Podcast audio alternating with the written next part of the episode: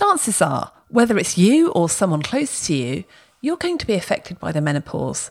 If you're a woman in your 40s or sometimes even earlier, you might experience brain fog, low confidence, or difficulty making decisions, as well as other physical symptoms and often end up blaming yourself rather than menopausal changes. The important thing is to understand what's going on, remember you're still you, and that support and help is at hand. And if you're not someone who's currently going through the menopause, then keep listening as myself and coach and GP Claire Kaye discuss the menopause, what happens to us, and just why it can make us feel so bad, as well as some helpful tips and suggestions for surviving or even thriving through this difficult period. The more we understand, the more we can make space and be compassionate. If you're in a high stress, high stakes job like medicine and you're feeling stressed or overwhelmed, burning out or getting out are not your only options. I'm Dr. Rachel Morris, and welcome to You Are Not a Frog.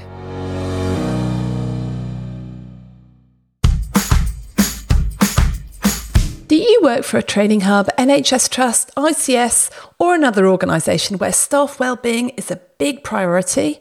If you're looking for a really effective, simple way to give your staff the latest relevant training on wellbeing and resilience in a way that works for them, then check out our Work Well webinars. It's a series of monthly trainings from brilliant experts in the most pressing topics facing healthcare staff in 2024, and it's based on our Shapes Toolkit training. We're now enrolling for our spring season, so if you've got budget to use up in the next few months, download the training brochure and get all the details. And as a bonus, we'll also give all your staff access to our Wellbeing QI Practice Toolkit too. Just go to shapestoolkit.com slash workwell.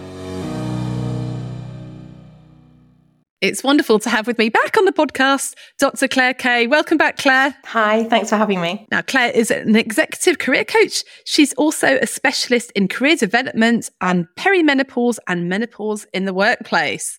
So, that is a big topic, Claire. And that's what I think we want to talk about today. I must say, Claire, I didn't really know much about the menopause, even as a GP, until maybe five years ago when lots of my friends started going through it. And then you've had all this stuff on the TV that's come out about it. And I think I must say, I have noticed some people going, oh, yeah, here we go again menopause, menopause, menopause. But that is such a, a an, it, well, first of all, it's an irritating attitude, but I think people, it does sometimes lead people just to ignore the issues, which, like you said, they affect everybody. They will affect you in your work, whether you are identified man identify as a woman or are going to go through the menopause because it's quite an insidious thing, isn't it? It's quite hidden, but it has such a big effect on people. Yeah. And I think the biggest thing is that because there's been such a stigma for so long and now we're starting to talk about it, I think you're right. People do get bored of it, but that's bored of it without really understanding it. It's like, oh, I can't bother to go to menopause training. It's a tick box. But actually, we're all working with and living with, as you say, or coming into contact with people who are going through the symptoms. And it, the biggest thing for me as a career coach is I find it so utterly devastating seeing very capable, accomplished women suddenly feel invisible and unable to do their job. And as a result, a huge proportion end up wanting to leave their roles and leave what they're really good at. And I think as a community, as the NHS, we need to do as much as possible to support and raise awareness and educate and offer resources to that group of women to in order not just so that it's nice for them but selfishly as well so that we can maintain that experience and maintain that knowledge in the workforce and and allow others to learn from them as opposed to lose them. And i think that's what's happening at the moment. Yeah so even if you're not directly affected by the menopause you're right it's a really important thing for retention of, of workforce to keep people working, able to do their jobs at the top of their game for as long as possible.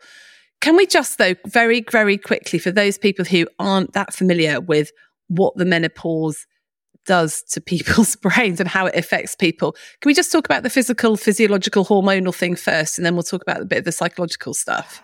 Yeah, I, I think a lot of people think that when you're going through the menopause, you have hot flushes and night sweats. And, and that's true for a lot of people. But for about four or five years before you actually go through the menopause, when your periods actually stop, lots and lots of women are experiencing mental symptoms, which include things like poor concentration, difficulty making decisions, brain fog, low mood, low confidence, which is a massive one that I see, poor memory, and then also other things like just sleeping badly, not due to hot flushes necessarily, but just insomnia and things like joint pains. So there's lots of other physical things as well. But for me as a coach, I see a lot of people coming to see me, a lot of women coming in and saying, you know, I just can't do this job anymore.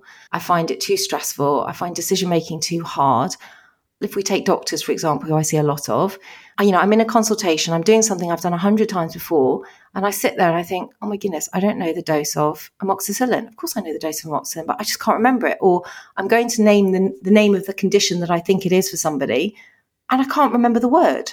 Or I go and go to introduce a patient to a member of staff, and I can't remember their name. Or I'm in a meeting and a presentation, and somebody asks me a question which of course I know the answer to, but I stand there in front of all these people and think, oh, uh, and I can almost the embarrassment that people feel and this sense of loss of who they are and this sense of invisibility almost, and almost just thinking, I'm not good at my job and I can't make decisions and I'm really anxious is overwhelming. I see it all the time, but so many people still, still, even with all this noise on menopause, even though we are healthcare professionals, don't think, oh, could this be the menopause?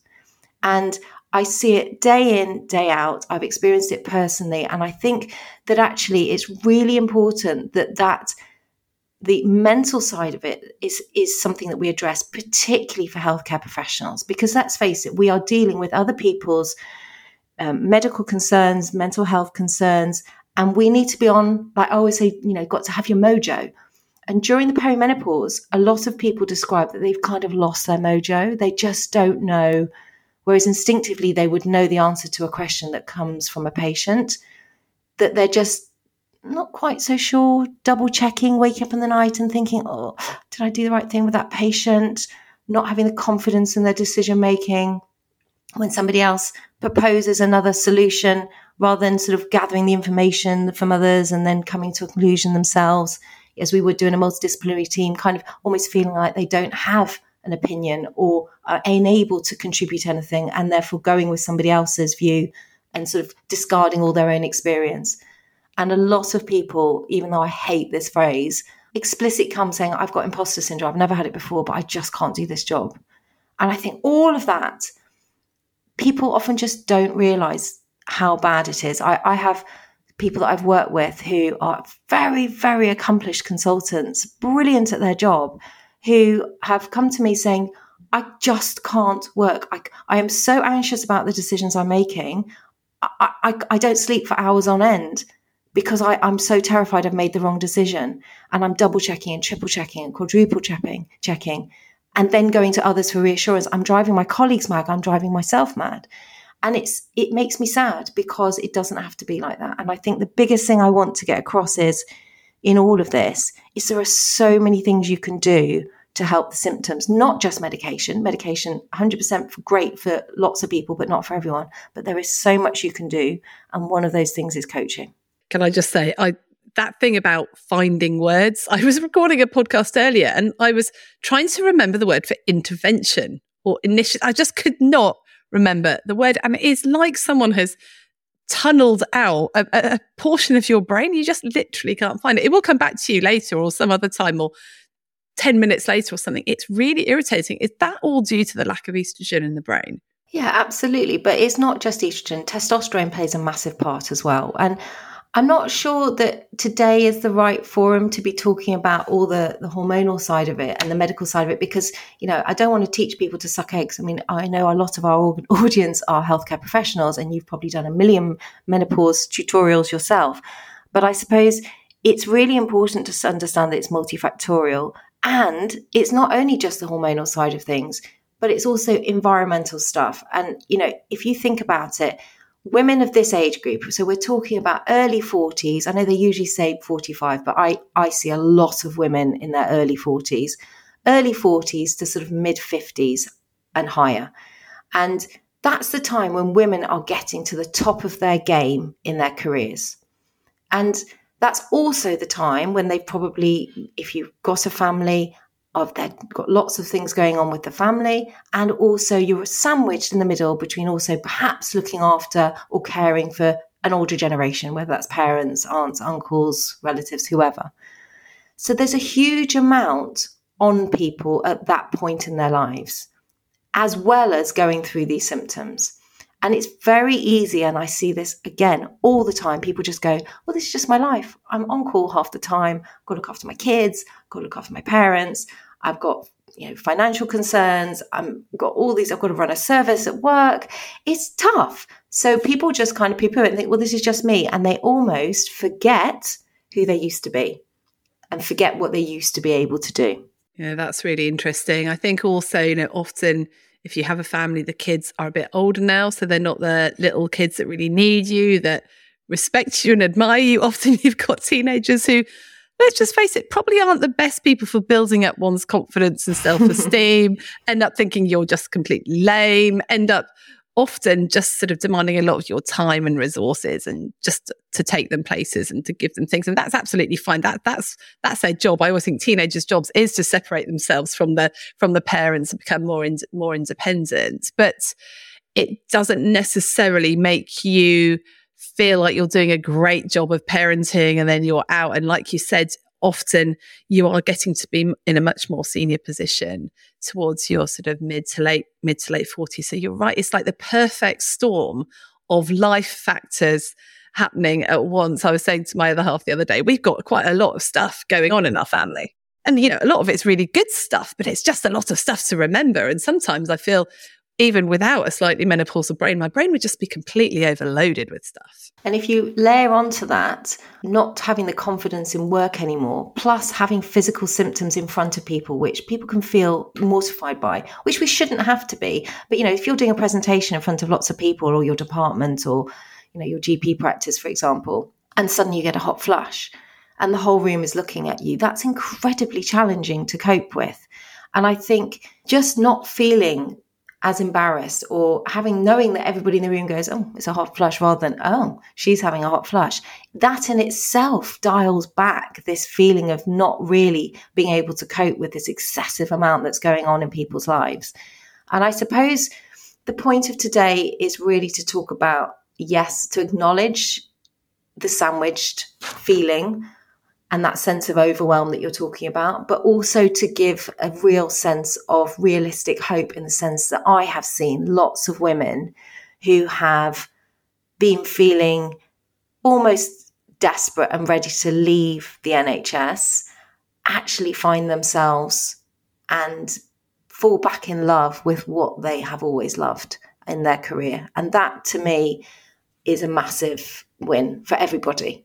So I think it's it's important that we touch on and acknowledge the challenges because they're massive. But it's also really important, I think, throughout this conversation to to reassure people that it doesn't have to be like that. So for you, what would be the, the fundamental things that, that people are getting wrong that they could do to really, really help themselves? I think most importantly is for every woman listening to this to sit down and think, well, is my life just really busy? Or have I got some things here that I didn't have before? So that notice bit is really important because it might just be your life is really busy and you're a bit tired. That's allowed. But it might be that you thought, oh, you know what? I introduced somebody to somebody at work the other day and I couldn't remember their name. That was weird because I've known them for 10 years. Oh, is that a symptom? Or you might be, gosh, I'm feeling really anxious about my decision making or I'm finding it really difficult to make a decision.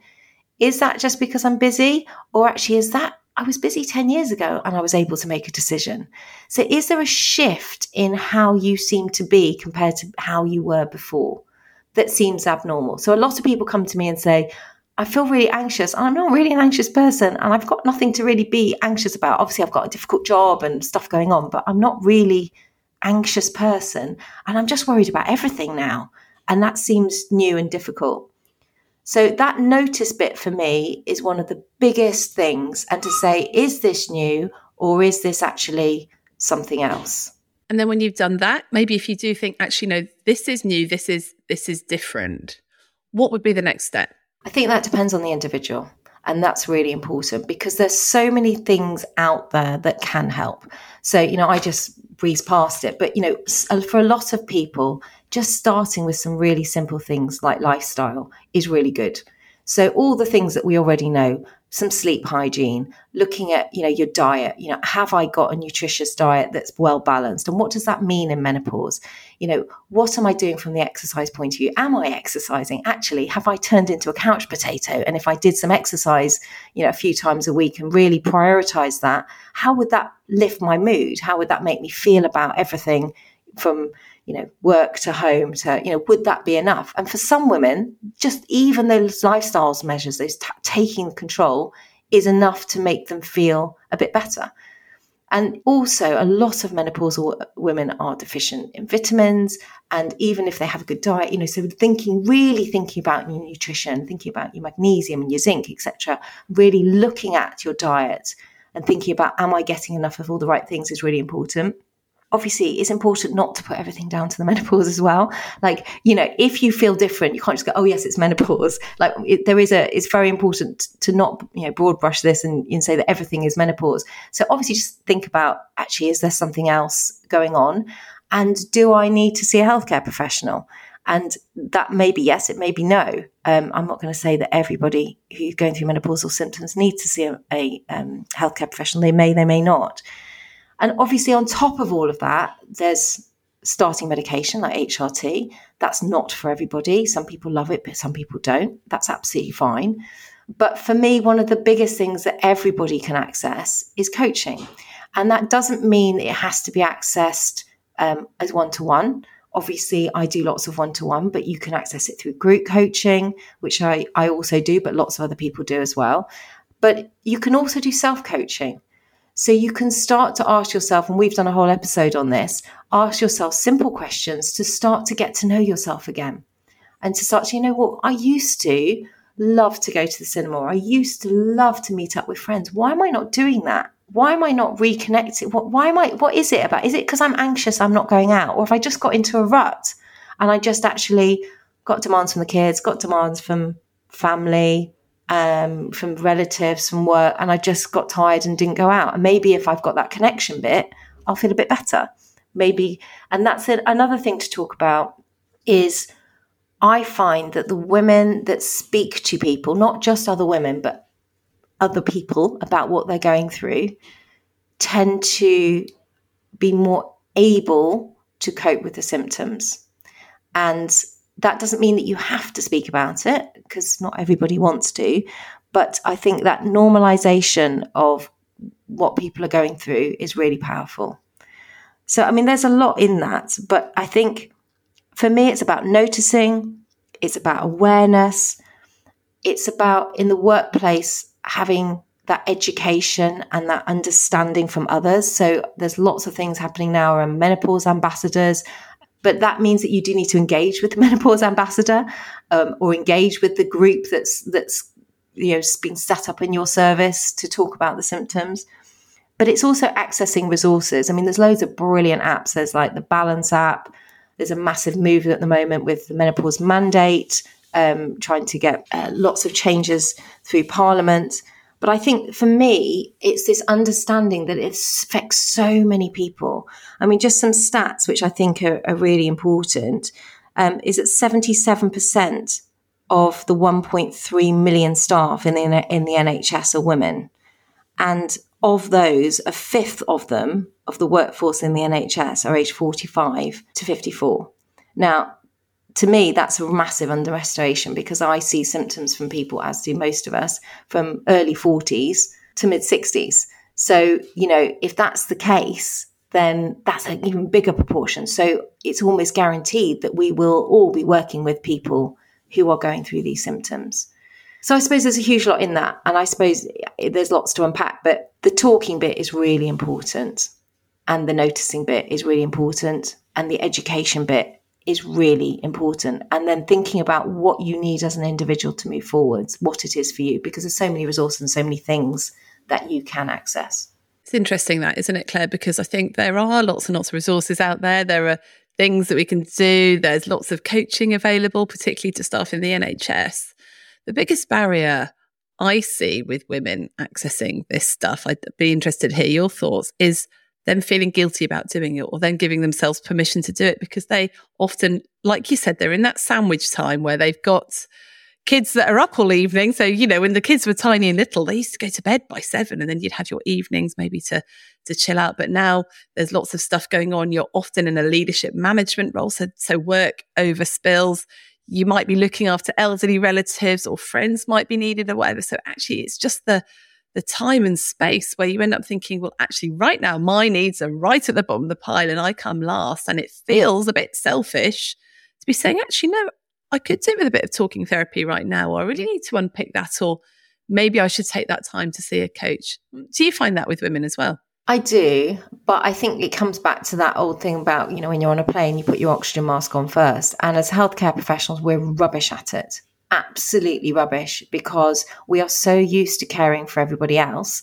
And we think that we'll just carry on and, oh, it will be all right. And we think that that's the right thing to do is if we just carry on and it will all be all right, that's us kind of being brave and what we should be doing. Whereas it's actually the exact opposite because there is only, as you say, even if you're not going through menopausal symptoms, there is only so much that one person can manage without looking after themselves and we've spoken about this plenty of times before. And I have a, I'm very passionate about something called the self care equation, which is looking about not just well being as being part of your self care, but career growth and mindset and connection and collaboration and all these things being part and values, all being part of looking after yourself. And if we don't look after ourselves, all that happens is we will fall over, guaranteed. So even if we took the menopausal stuff out of this equation, it's always, always important to look after ourselves. Even, and there is nothing more selfish than not looking after yourself because all that happens is you will then end up in some way mentally, physically stopping because that's what happens. And that has bigger consequences for yourself and for the people around you and the people you work with.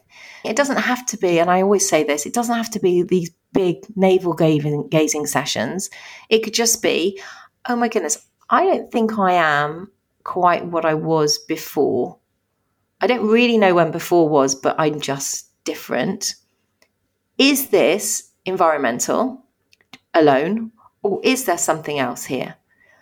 And if it's environmental, then I would direct you to some of all the other podcasts that we've done together around, you know, what success is and self-coaching and all the other ones we, we've looked at and change, etc. But if there's something else on top of the environmental stuff, then that's the time to say, okay, well, if I might be perimenopausal, maybe I need to be getting some help.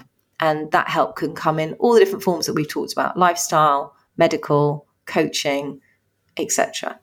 But I suppose for all the people who are not going to go through menopause but are coming across people who are menopausal, the other massive thing is understanding what they're going through. That doesn't mean pitying or belittling or kind of thinking, oh, she's menopause, or a bit like people go, oh, she's on her period. You know, that, not that. It's about going, okay, so when she's missed a word in a presentation or a podcast, it's not because she's an idiot or can't do her job or isn't really good. It might just be that she was just having a moment. Let's just give her a second and let's not all stare at her while she's trying to find the word. Something, I mean, that's just tiny, isn't it? But it's enough to make somebody not feel overwhelmed. I get it. You're push for time, and with over 200 episodes, how do you know which is going to be the one that lifts you out of the saucepan and back to thriving at work? Never fear, the You Are Not a Frog podcast quiz is here. Find out if you're a super squirrel, brilliant badger, or mighty mole, and I'll send you a personalised playlist with the top five episodes that will make the biggest difference to you. Discover your top of the hops top five episodes, sorry, and leap into your happiest, thriving self again. Just go to youarenotafrog.com slash quiz. And I think the other things to think about is once the environment is less threatening, once there's less shame around menopause and menopause at work, it feels less challenging to say, oh, you know, it's just falling out of my brain at the moment, but I'll come back to you on that. Or let me just look that up. Or, oh, goodness, I, I do know that, but I, I just can't find the words quite at the moment. Doesn't feel as embarrassing when the room knows that that's acceptable, in my view. And I suppose the other thing is uh, lots of tips that you can do as an individual, because obviously not everybody wants the whole room to know that you're menopausal, um, but tips that you can do to mitigate some of the symptoms that you have.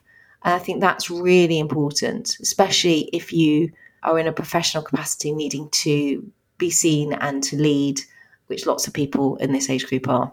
I think what you're saying about your team sort of knowing and cutting you some slack and being compassionate to you that depends a lot on the relationships you have with them already, doesn't it? And the psychological safety within the team and feeling able to share it, it with them. And not not everybody will, and that's absolutely totally fine. But what would you do differently in a woman coming to you for coaching through menopausal symptoms, through the loss of confidence that you wouldn't do with anyone coming to you with the same thing? Or is it is it exactly the same process that you would use? Well, I don't ever have the same process for anyone because I always think about it, it's like being in the fire with someone. You do whatever that person needs, even if they don't know what they need. It, it, just evolves together as opposed to a set plan. So I think it's different for everybody male, female, menopausal, not menopausal. But I suppose a lot of people come to me with, say, symptoms of low confidence or not being able to make a decision or imposter syndrome or feeling like they can't do their job anymore because it's just too much.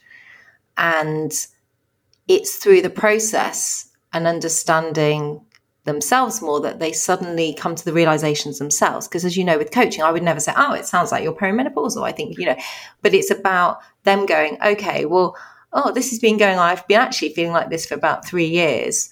Nothing really happened. But often they go, well, maybe this is menopause. And, and then they can start to work out what they want to do about it, which might be nothing um, as far as, you know, they might not want to have medication. They might, which is fine, but they might not. And that's also fine. But it might be they say, actually, there's other things I can put in place, like reading about it, which makes me just have a better understanding, which is enough for me. So the process is completely different for anyone, everyone anyway. But I think for some women, it's just about that noticing and awareness is enough to say, actually, I know this is what's going on with me. I'm not crazy. I don't have early dementia uh, you know, I, so many women come to see me and say, you know, I thought I had dementia. I thought I was going mad. I thought I couldn't do my job anymore. And once they connect the dots and realize actually their poor confidence hasn't been going on for years and years, it's much more recent and it's not related to anything in particular, then they start to go, actually, if I know that it's finite and it's hormonal as opposed to me losing myself, suddenly that is enough to start to build some confidence. And obviously, there's loads of things that we do around strengths and understanding your values, what your purpose is, what success looks like, you know, what it is that you're trying to achieve, what you want, um, what you think you should want, and what you do want being very different. You know, all of those pieces together help to rebuild yourself, the, the bit about prioritizing yourself and understanding who you are, which might be somebody that is slightly different from somebody in your 20s, what you enjoy, what's important to you. All of these things start to rebuild the puzzle and put rather than it just being that you're kind of throwing bits of the puzzle everywhere. It's like the puzzle edges start to form first and then the middle starts to come together. And then people are more able to cope and thrive in their symptoms and change them if they want to with you know the things we've talked about hrt lifestyle nutrition exercise etc coaching but they don't have to it's they they then have the power to choose so i had somebody recently who i was coaching through the menopause and she was going to leave her role and she was like i can't do this anymore She's a doctor i can't do it it's too much i hate it i'm exhausted i'm depleted it's I just can't do it. And when we worked through everything and we spent six months in in the coaching room together, she came out having fallen back in love with her career. Yes, there was tweaks and changes that she made. Yes, there was more autonomy. Yes, there was more flexibility. But she'd fallen back in love with it. And she wrote to me say that she felt empowered to change things that she wasn't happy with in her life. And that that in itself was life changing rather than sitting in it. So I suppose to answer your question is is it different if you've got perimenopause or menopausal symptoms? Maybe, maybe not. It just depends on the individual. And does it matter? Probably not. So there are lots of women that I've coached that we haven't even talked about perimenopause or menopause, but they're clearly experiencing symptoms, but it's not where they want to go. So that's fine. Um, lots of other women don't know it's happening, love touching on it, feel empowered by doing so. And other women come knowing that that's what the issue is and want to know how to optimize it. So it's completely different for everybody. And I also get lots of men coming going, I'm living with somebody who's perimenopausal or menopausal. What do I do? and how do I cope with that? How do I support them? What's okay, what isn't? And all of that is is interesting and powerful as well. So what you're saying really is a lot of it is about your own self-awareness really. And I think that's a, a sort of a double whammy in the menopause because A, you've got the the symptoms of menopause, but B, you've most women have just probably come through an incredibly busy time in their life. They probably haven't actually stopped to think about what they want since before they had children. Maybe they just sort of got on with life. And you're right. Suddenly it's like 15, 20 years later, you, you're a completely different person to who you were in your 20s, late 20s, even, even early 30s. And there just hasn't been any time or space in life to to examine that and think, what are my values now? What do I want? What do I love doing? What do I not like doing so much? I've I've realized recently that for me, a really good evening is sitting with maybe one or two people having a fantastic conversation rather than being out with a massive group of people. That's really changed. And I like, oh, that's interesting. I didn't I didn't realize that about myself. So there's that that awareness that most of us haven't given ourselves the time or the space to do that. And I guess that that's true for men as well, who are sort of this this sort of age when life has been hectic and kids coming out. Maybe some kids are leaving home and your job's really really tricky, and you've got parents you're having to look after as well. So I think everyone at this time of life is doing a little bit of a re reevaluation of what you want, who you are, where you want to go. It's you know the age old midlife crisis, isn't it? Yeah, totally. And, and that's that's something that we've all, man or woman, go through. Um, and, you know, we've always just put it down to midlife crisis. Is it a midlife crisis? I'm not sure. I think it is that we just forget to prioritize ourselves. We forget to notice who we are. We forget to notice what we need. Because as you say, you know, you've gone through the early stages of your career, maybe a family, you have changed as a person, but perhaps not taken the time maybe since uni or from before that at school when you might sort of thinking, well, who am I? What do I like? What do I not like? And uh, that's tough. That is tough. But I think it doesn't have to be a feeling of loss of control, a feeling of losing yourself, that feeling of invisibility. It can be an incredibly empowering, it can be an incredibly motivating, and dare I say it, exciting time because it's about recognizing who you are and and embracing that. And also recognizing that you're not mad. I mean just from a personal point of view i remember uh, in my early 40s um, trying to drive to a very good friend's house. Not only could i not remember where she lived but i couldn't remember the name of her road. I couldn't even remember what letter it started with. So i couldn't put it into my sat nav. And i genuinely thought genuinely that i had a early dementia and I was, even as a doctor, too scared to tell anybody because I thought they will think I am mad. now, if that's a doctor saying that, you know, I just thought, oh, lost my navigation skills, definitely early dementia. That's what it is. How am I going to address this? Well, I'm not going to address it right now. And I just think if doctors are feeling like that, if healthcare professionals are feeling like that, what's the wider population feeling like? It doesn't matter about the fact that people are talking about it. It it often feels like it's not going to happen to you. And so I think that's the important bit. And you know, and another story that I think is really important is my son came home from school recently and said, "Oh, Mrs. So and So, oh my goodness, she stood at the front of her lesson and she couldn't remember blah blah blah." And I was like, "How old is she?" And he went, "Oh, I don't know." Well, you just muffled through it. Anyway, it turns out that she was clearly in her late forties, early fifties. And I said to him, "Do you think that it could be?" Anything else apart from the fact that she's rubbish? Do you think it could be? And he went, no. And I said, well, how would it be if it was something that perhaps you hadn't thought about, like menopause? And he kind of looked at me like, oh, what's menopause? And I thought, isn't it sad that our children don't know about menopause? That they, that, and I thought, if he is judging her, and he's a great kid, don't get me wrong, he's a brilliant kid, likes all his teachers, but if he's judging her to this degree, what's happening in the workplace when adults are judging each other, but they're just not verbalizing? They're thinking, oh, she's a bit rubbish. She can't do her job. Really? Should she be promoted? I don't think so. Whereas actually, with the right support, with the right networks, with the right understanding, there's no reason why we need to lose as many women as we do at this point in their careers when they've got so much experience, so much to give to the workplace, but also to the people younger than themselves. And it's just that sort of education and awareness and support networks that really help. That's a really interesting story about your son. We, we don't tell the kids about it unless it's sort of just joking about it. Oh, mum's having a menopausal moment or a hot flash or something like that. It's so, so important. So I'm interested in this feeling of invisibility because I have certainly noticed that being in places where five years ago, people would have come up to talk to me and chat to me and included me. But now, because I'm a little bit older, I have felt that people won't speak to me because because I am an older lady. They're just not very interested. Now, that might be rightly or wrongly. So, in your experience and talking to people, is it that we we have that assumption ourselves and it's actually not true, or do you think people genuinely do treat older ladies differently and see them as invisible?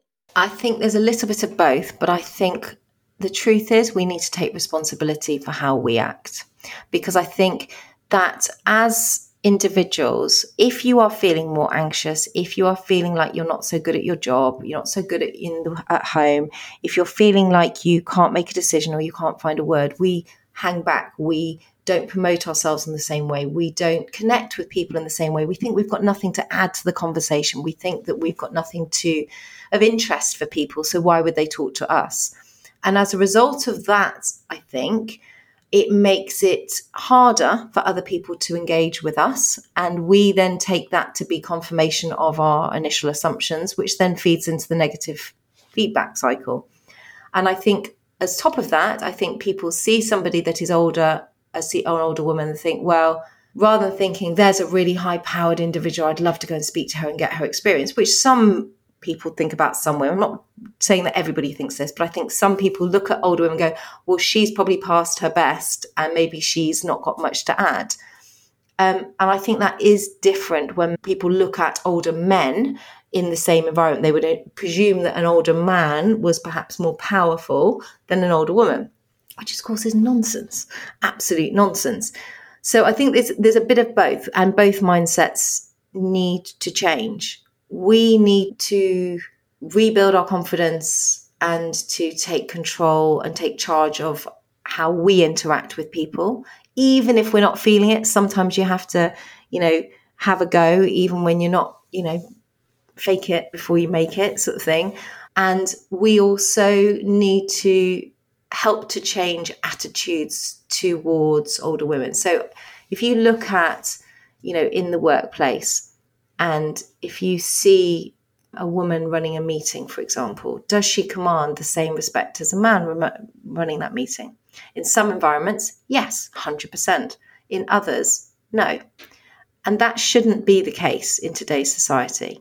But we also, rather than just going, well, that's rubbish, I hate that, that's so sad, we need to take, as women, control and be empowered enough to change those attitudes. That's my view anyway. And that doesn't come alone. That means we need to do it as a group of women, but also as anybody that supports that. And I think it's also twofold that we, it's not about women being more important than men. It's the opposite. I believe very strongly in equality. And I think that it's important that we do not belittle men in any way but we do build up women so that there's that equal playing field. And we can only change our own behaviour, can't we? So we need to sort of own it and, and take responsibility for our behaviour. Claire, we're nearly out of time. What tips do you have then for people wanting to support women, but also how women can support themselves? Well, let's do the second one first. I would say the first thing to do is is to work out what's going on with yourself. Notice that awareness bit. But then if you know, for example, that you're um, I don't know, that your your memory is terrible and you've got to do a big presentation. Think about the things that you usually forget. So it might be the names of medications, it might be the names of difficult things that you've got, you know, difficult conditions. It might be that you find questions the time that get you all fuddled and you can't, you know, get your head around it. So you might say to yourself, okay, on my slides, I'm going to put all the things that I find really tricky to remember. I'm going to shape my talk around things that I know that I really know rather than things I'm a little bit vague on. And if I am doing something that I'm a bit vague on, I'm going to have all the information in front of me rather than having to remember it. And that might also be that you write it down in front of you rather than just having it on the slides. So you've got those different ways of doing it. If you know that questions are really tricky for you, it's okay to limit the amount of questions or to get the questions sent to you beforehand so that you can prepare an answer. And having that confidence to say, actually, I'm not going to do 20 minutes of questions at the end of my talk, but I will do five. And when you're chairing it, actually, I might say to you, right, I'll come back to that later, or would you like to speak to me afterwards about that? Just having those phrases that you can say to sidestep a tricky situation. And so, just in those sort of moments when you've got to stand up and present or lead a meeting, just having that information. So, that preparation bit, I think, is really important when you're going through the perimenopause and the menopause. So, that would be one of my big top tips. As far as confidence goes, there is a bit about faking it till you make it and starting to know that you're not crazy, that you're not losing it, that there is nothing wrong with you, that you're still the same person, but just your body is going through a change. And start to say, say to yourself, okay, well, what would the old me have done in this situation? Would I have stood on the sidelines, hiding behind everyone, waiting for someone to talk, talk to me? Or would I have just put one foot in front of the other and gone and said, hi, I'm Claire, etc., etc., etc. So almost mimicking the behaviors that you used to display, whatever they are, extrovert or introvert, is really useful. And it works really well in people that have for- forgotten who they were. So those sort of things are really good. As far as things like imposter syndrome, I don't believe that as a whole a conversation, but I, I think that it is part of what a lot of women go through in the perimenopause and the menopause. But I think that a lot of imposter syndrome comes from the systemic environment and it's important that that changes so it's important to look at the issues within the environment as opposed to the individual and thinking it's all me i'm rubbish there are other tricks around our inner critic. Our inner critic is massive at this time in our life. You're rubbish. You're not good enough. Don't be ridiculous. Why would they pick you? They'll go for the younger one. What have you got to add? There's nothing you bring to this table. And just starting to use techniques to shut the inner critic down. And that could be something as simple as going, be quiet, just shut up to your own inner critic and saying, okay, if I thought about this differently, if I reframed my thoughts, how could I think about this? And that, if we just take something really simple like it's raining, your inner critic might go, Oh, you hate being out in the cold and the rain. Don't go for a run. Don't go out. You hate it. You always like complain about it afterwards. Nobody likes being around you when you've been in the rain. If you reframed that and you took a slightly more, not toxic positive stance, but just a slightly more positive stance, you might say, Oh, it's raining. But you know what? Exercise is a time that I find is really helpful for me, making me feel better and more like myself. I'm not going to melt. Nothing bad's going to happen to me. And maybe it will just still give me that sense of space that I've been craving. So just reframing some of the things that your inner critic likes to throw at you during this time, particularly, is really useful. So that would be another area just to, to have a look at you know, obviously there's the practical stuff about if you know you're getting hot flushes, don't wear a polo neck. If you know if you've got a uniform, then speak to um, your teams, your you know, supervisors about whether there's a better uniform for you to wear. I know there's been a whole talk recently and policy about fans and things. Well, fans aren't enough. That's not going to be good enough. You know, it's not enough. But there are other things that we can do to help, you know, if you've got a very heavy bleeding, for example, make sure you've got enough protective sanitary wear with you or make sure it's available where you're working. Speak to your supervisors, make sure that these things are in place. And if it can't come from you, think about does your workplace have a menopause ambassador, which is becoming more and more common? link up with other women who are going through what you're going through. Read about it on well documented uh, resources like things like the Balance app or NHS websites. Understand about what you're going through and share your experiences as much as you can with others. And I suppose to come on to the men bit, what can men do? The first thing is just understand what other people are going through and to not belittle someone in that situation is probably the two biggest tips I would say. So it's not really that you have to do anything, in my view. It's just about respecting the person just as much as you always used to respect them. And if not even more, because they're going through potentially something very difficult, but still standing up there and still doing their job.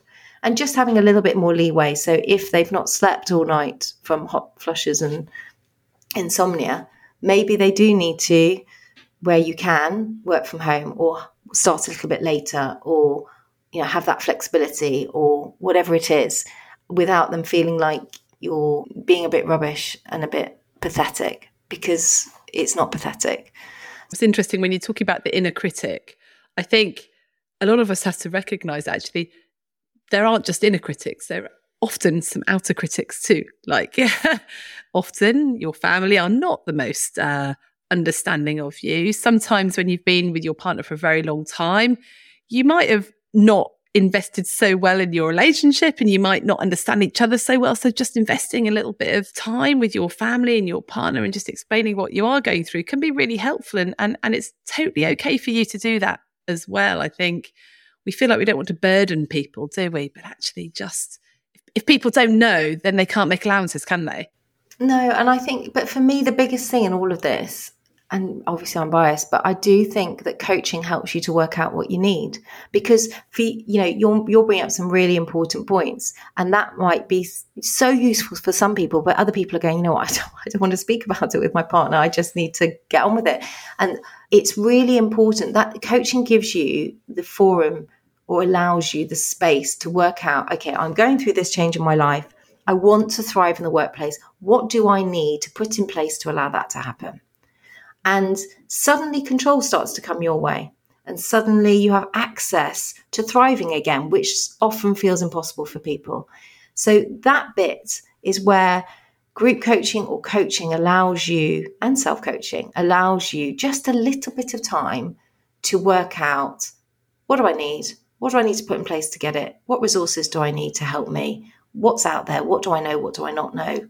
And who do I need to help me to do that? I totally agree. I think any sort of thing that will give you back that control so you can do those changes for yourself. Is so so important. And we'll put the link to the uh, self-coaching episode in the show notes. And i know that you did a, a lovely exercise where people can sit down and do some co- self-coaching themselves there. So i think after i've been jotting notes furiously out of everything you've said. I think my top tips are yes get get some help. Get the help that you need whether it is medical help whether it is coaching whether it is therapy you know, it is okay to look after yourself. It's not just okay, actually, like you said, it is your responsibility.